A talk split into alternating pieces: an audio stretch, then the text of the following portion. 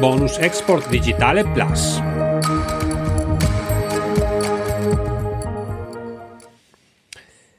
Il Ministero degli Affari Esteri e della Cooperazione Internazionale e l'agenzia ICE hanno pubblicato in questi giorni un bando che supporta le micro e piccole imprese, le reti consorzi del settore manifatturiero nel processo di internazionalizzazione digitale. I beneficiari di questo bando sono le micro e piccole imprese manifatturiere, codice Ateco C, Attenzione, sono escluse già le medie in questo caso. E tra i beneficiari abbiamo anche le reti e i consorzi di micro e piccole imprese. Le reti e i consorzi devono avere almeno 5 micro e piccole imprese eh, che presentano appunto il progetto. Le aziende devono aver avviato da almeno un anno la fatturazione di prodotti commerciali. L'agevolazione consiste in un fondo perduto di 10.000 euro a fronte di una spesa non inferiore ai 12.500 euro e quindi stiamo parlando di un fondo perduto dell'80% per le micro e piccole imprese.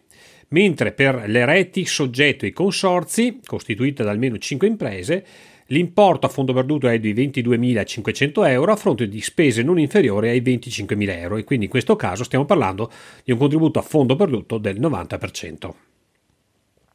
Le spese ammesse sono quelle per consulenze finalizzate all'adozione di soluzioni digitali, ivi comprese la progettazione e la personalizzazione di processi e soluzioni architetturali informatiche funzionali ai percorsi di internazionalizzazione.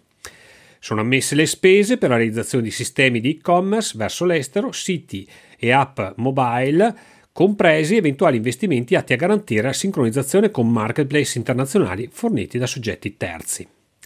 Sono poi ammesse le spese per la realizzazione di sistemi e-commerce che prevedano l'automazione delle operazioni di trasferimento, aggiornamento e gestione di articoli da e verso il web, nonché il raccordo tra le funzionalità operative del canale digitale di vendita prescelto e i propri sistemi di CRM, ad esempio sistemi API.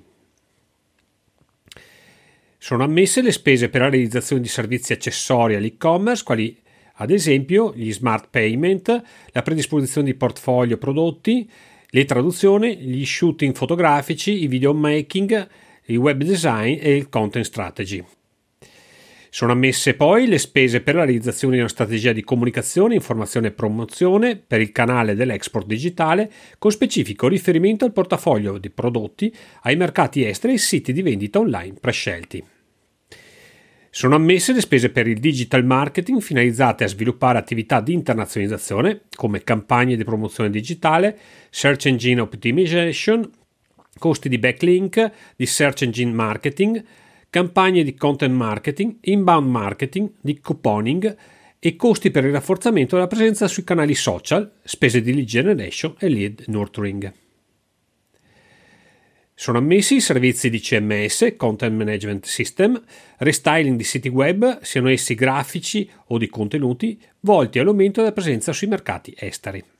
Sono ammesse poi le spese per l'iscrizione o l'abbonamento a piattaforme software as a service per la gestione della visibilità e spese di content marketing, quali strumenti volti a favorire il processo di esportazione.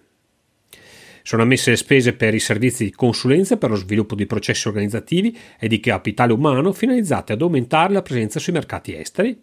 Ed infine sono ammesse le spese per l'upgrade delle dotazioni di hardware necessarie allo sviluppo dei processi di cui alle lettere precedenti. Le spese ammissibili sono quelle sostenute a partire dalla presentazione della domanda.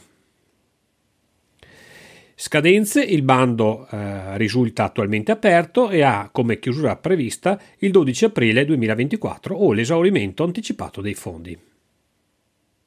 Per approfondimenti ed assistenza alla presentazione il sito di riferimento è reteagevolazioni.it. Se volete seguirmi e non perdere le prossime opportunità di agevolazioni e incentivi, iscrivetevi al mio canale e seguite il mio podcast. Io sono Franco Rasotto e questa è Rete Agevolazioni.